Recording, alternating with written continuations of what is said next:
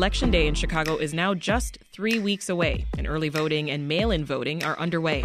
Tomorrow, here on Reset, we are holding our first of two mayoral forums. Tune in at 11 for a conversation with Mayor Lori Lightfoot, Congressman Chuy Garcia, former CPS CEO Paul Vallas, State Rep Cam Buckner, and Alderwoman Sophia King. All through this election season, we're going to keep you up to speed on what the candidates plan to do on crime, education, and today on health and mental health. Here to break that down for us is WBEZ City Government and Politics reporter Tessa Weinberg and WBEZ Health and County Government reporter Kristen Schorsch. Great to have you both. Thanks for having us. Good morning. So, Kristen, you and Tessa, you've reported on how mental and physical health have been showing up throughout this race, right? So, talk to us about the issues in particular that are on voters' minds right now. Yeah, so I think a good thing to point to is, you know, we did this big project with the Sun Times called the the People's Agenda Survey, where we sent out a call and said, "Hey, Chicago, what do you want the mayors to be talking about?" The, the mayoral candidates, right? I should say. Um, a huge thing when Tessa and I were combing through these responses, and I think we got almost 2,000. Wow. A huge thing that was coming up, particularly in healthcare, was mental health services. So reopening the clinics that closed under former Rahm Emanuel, or just, you know, how do we access general mental health? It seemed to be this really big kind of constant plea that people really wanted. So people were saying like it, it seemed like there wasn't enough. Right. It seemed like there wasn't enough. It seemed like they didn't know where to go for care. They did, you know, in terms of access and affordability, if you don't have insurance or you have Medicaid, which is government insurance for people who are low income or disabled, you know, where can you go? Yeah. Another thing with mental health that came up was um, you know, police suicides with Chicago Police Force and linking that to lack of mental health resources. I see. And just, you know, this whole conversation about mental health was was really was a big deal on the people's agenda. Well, you mentioned those shuttered clinics, Kristen, and time and again we've we've heard about this about mental health clinics that were closed under former Mayor Rahm Emanuel. For anyone who hasn't been following, though, can you just remind us what happened there? Yep. So under Rahm Emanuel, um, the city closed half of its mental health clinics. So that was six at the time. There are currently five mental health clinics that the city runs. And you know, this argument, you know, that what what the activists say who really want these clinics to reopen is that there's this persistent need there's this void that still hasn't been filled. And you know there have been collaboratives and initiatives formed over the years. Um, the most recent one was had some new research that shows tying 911 calls for behavioral health towards where clinics closed. Mm-hmm. You know, the other side of the argument is, you know, the Chicago, with Mayor Lightfoot, her initiative has been we don't want to just look at the city clinics. We don't we want to look beyond these walls of where to provide mental health. So what Mayor Lightfoot has been doing is steering mental health dollars to nonprofit clinics, community organizations. And so she says, you know, 3 years ago we were treating about 3600 people in these clinics, mm-hmm. in the mm-hmm. city clinics and a couple of providers. And now we're treating 60,000 people through this much bigger, robust program. So you, you see both sides of the argument, and this is really coming to light at these forums that Tessa and, and our colleague Mariah have been following closely. Right. I'm glad you brought that up. The clinics have come up a lot during the race. Tessa, let's listen. I fought the previous administration for closing down mental health clinics. I fought this particular administration for refusing to open them. I'm going to reopen the mental health clinics because it's personal. I talk about opening up 20 clinics. I talk about making sure that four of those clinics are 24 hours, 365 days a year, so we can meet people where they are. We have to also stop privatizing our public health. So that was Cook County Commissioner Brandon Johnson, Illinois State Rep Cam Buckner, and organizer Ja'Mal Green. So it sounds like a lot of a lot of these candidates they want to reopen these clinics. Is that right, Tessa? Mm-hmm. Yeah, definitely. All of the candidates, but Mayor Lori Lightfoot, say they support reopening these clinics.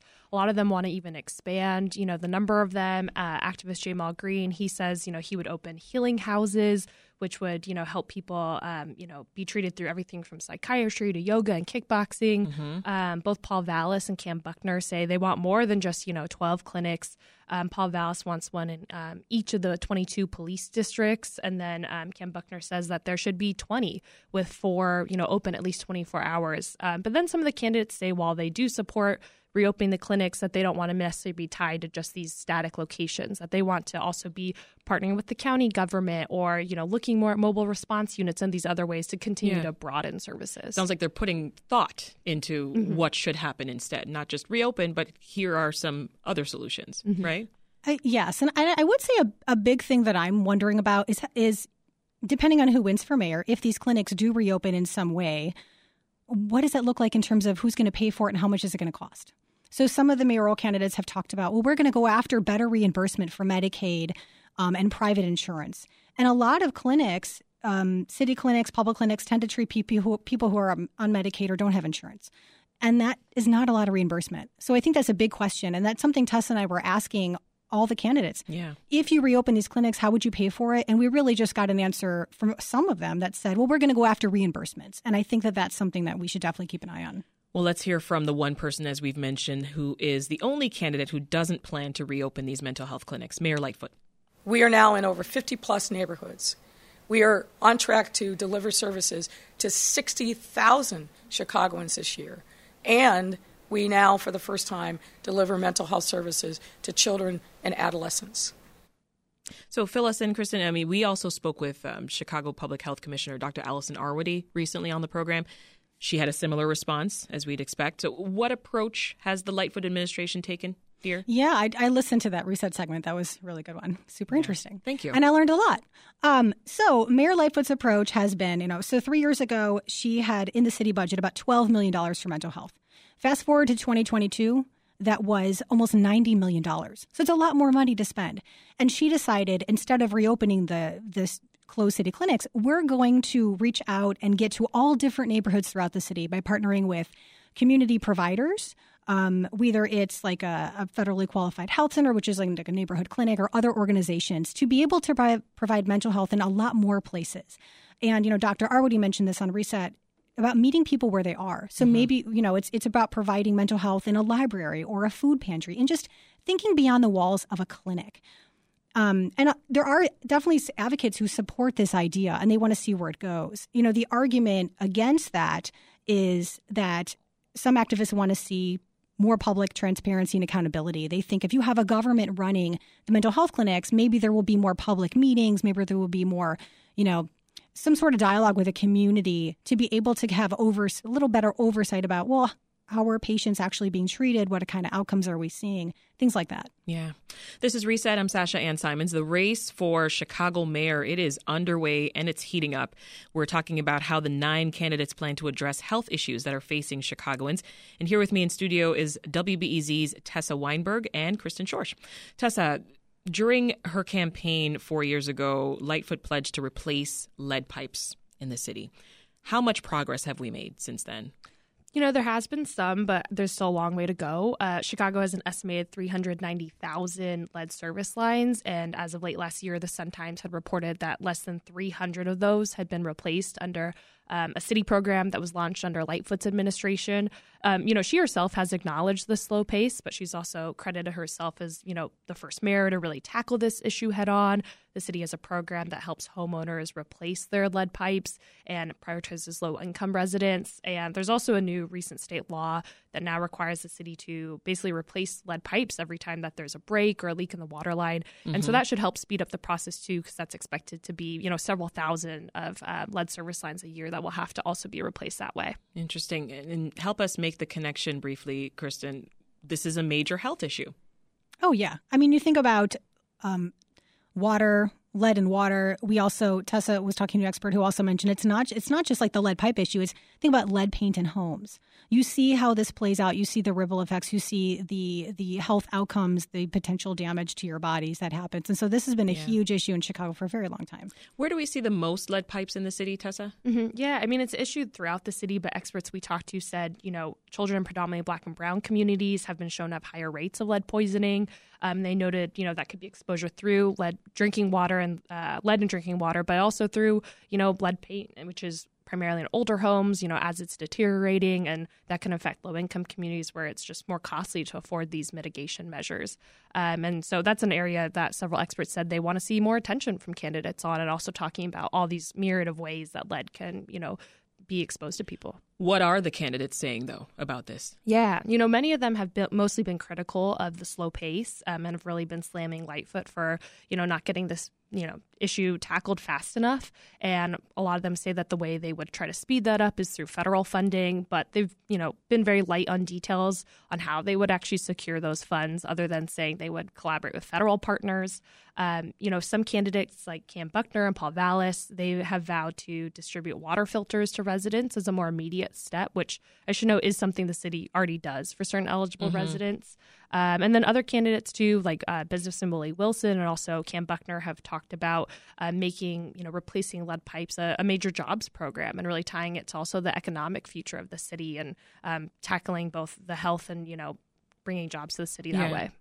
Whereas it, it was a lot of concrete solutions when it came to the health clinics, as we, we mental health clinics, as we just talked about. Some of the responses I find from the candidates when it comes to the lead pipe seem a little more vague. Um, let's go to the final piece of the puzzle that you looked at for this story, Kristen, and that was health equity. Where do we see disparities in Chicago? Yeah, well, I mean, the biggest disparities we often hear from advocates that call them healthcare deserts are these these huge shortages of doctors um, on the south and west sides of Chicago. And so you have a lot of what are called safety net hospitals in these areas. They typically they treat mostly low income and uninsured Black and Latino patients. They often very much don't have the money and the resources compared to like the big academic hospitals. Um, and so these healthcare deserts are persistent, and this is something people have pointed out for a long time. And it creates these systemic inequities in terms of you see like the way that pe- you see the the data that shows about how people who live on the south and west sides and don't have good access to healthcare suffer higher rates of cancer, amputations from diabetes, all these sorts of things. And so this is a, this has been a very huge topic, and I was surprised that I've not heard a lot of candidates talking about this. What are they saying about addressing these disparities? Not much. Not much. Um, Tessa and I reached out to every single candidate who was running for mayor, and only five, right? Five of us got back to us with with plans, which really were like emails from campaigns about what they were going to do. Um, you know, some of them do have you know ideas. You know, they want to Anything look promising? Well, they want to expand. They talk about expanding access. Um, Brandon Johnson has uh, pitched a plan about um, the county has a medical debt program where they're going to erase a certain amount of medical debt for residents. He wants to transfer that to the city as well. So that's a really interesting idea if that happens. Okay. Um, one of the experts I talked to who has been on healthcare policy for a very long time, what she said she'd like the candidates to be talking about is a variety of things. Um, making sure that hospitals actually provide more discounted care to patients who are low income. This is a big thing that doesn't happen a lot with nonprofit hospitals in Chicago and has been on the radar for a very long time. Um, also, just looking at these provider shortages, like how do you get more doctors? to the south and west sides? How do you get more money to some of the hospitals that are struggling more? There are collaborations happening. It's not like that doesn't exist, that there aren't solutions. Um, but but still, this is a very persistent problem that I would like to see the mayoral candidates talking more about because I think it's on the minds of a lot of people. Well, tomorrow and Thursday, we are holding two forums. Uh, we'll hear from all nine mayoral hopefuls right here on Reset. Is there is there anything that you are hoping to hear from the group? And this question is for both of you About anything or about healthcare? about healthcare. Um, I guess I'm, you know, I've had to listen to a lot of these forums to cover. We're only a few weeks out now from the election.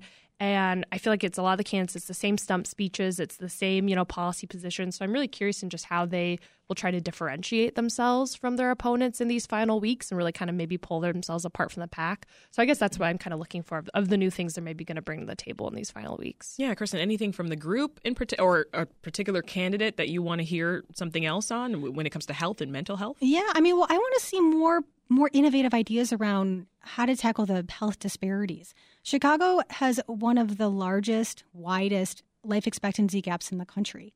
And yet we're not really talking about that on this campaign trail. I realize that's a really big issue that is very longstanding.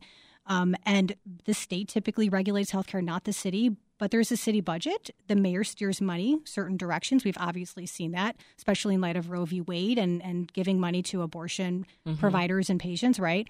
Um, so I'd like to see some more innovative plans about health disparities. I just am curious about what other people are thinking, considering there were a good number of mayoral candidates who did not respond to us. Yeah, that's concerning. Kristen Schorsch is a WBEZ Health and County Government reporter, and Tessa Weinberg is a WBEZ City Government and Politics reporter. Thank you both for joining us. Thanks. Thanks.